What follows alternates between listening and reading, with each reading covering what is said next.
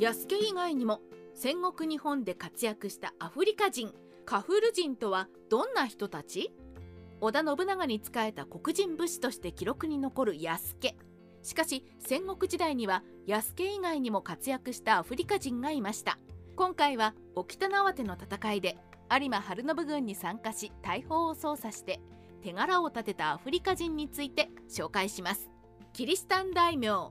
有馬晴信に従ったカフル人。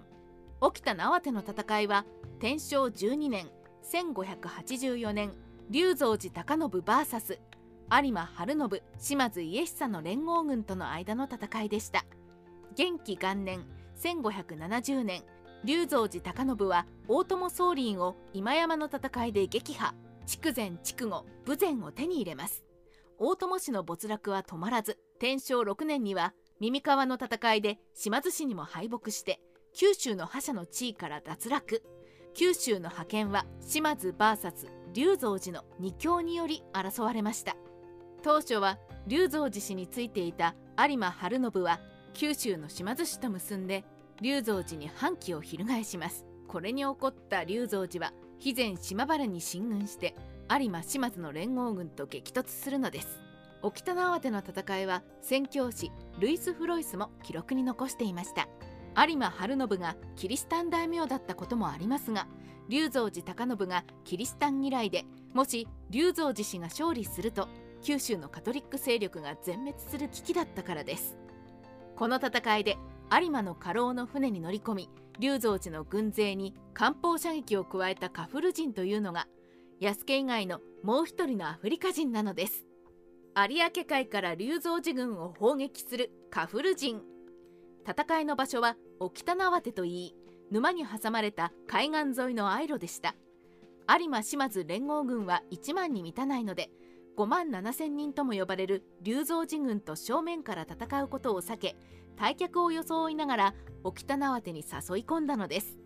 島津軍は沖田縄手に到着すると眉山から有明海のラインに柵と大木戸を設置して龍造寺軍の足止めにし次に自軍をより少数に見せるために前面の森竹城には有馬軍だけを籠城させ残りの兵は山陰に伏せて少数に見せかけます。龍造寺高信は小高い丘から森竹城の周囲を見ると有馬は6,000人程度しかいないので一気に押しつぶそうと全軍に総攻撃を命じます。しかし龍造寺軍は狭い縄手の中で猛烈な島津軍の鉄砲奏者と盾に足を阻まれて進めなくなりました。自軍の動きの鈍さに怒った龍造寺高信が吉田政内に伝令を出すと吉田は命を惜しまず戦えと必要以上に煽ったので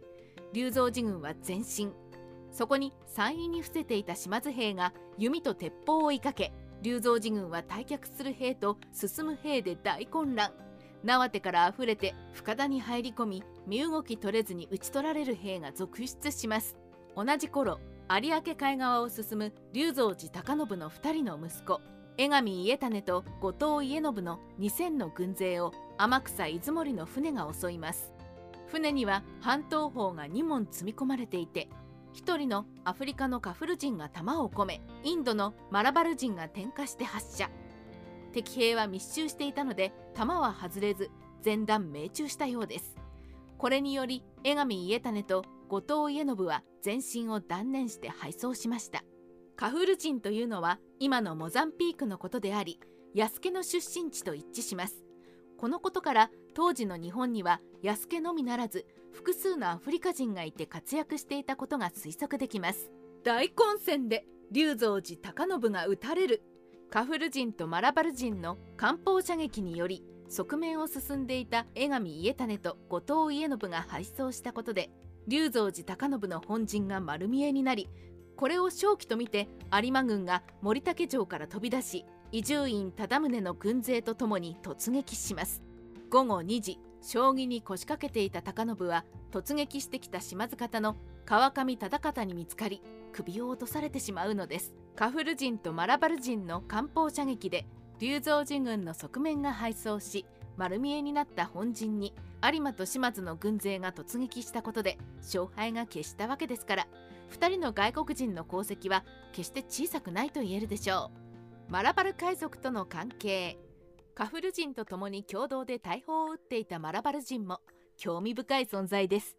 マラバルというのは現在のインドケーララ州で紀元前からの香辛料貿易の中心地であると同時に大航海時代にはポルトガルオランダイギリスフランス人が相次いで上陸し象牙チーク材香辛料などを求めるヨーロッパ人との交易が開始された文化の先進地でマラバル海賊という存在もいたようです。先に紹介したマラバル人も半島法の扱いに精通している様子なのでただの商人ではなくイエズス会か有馬晴信に直接雇われた海賊でしょうか。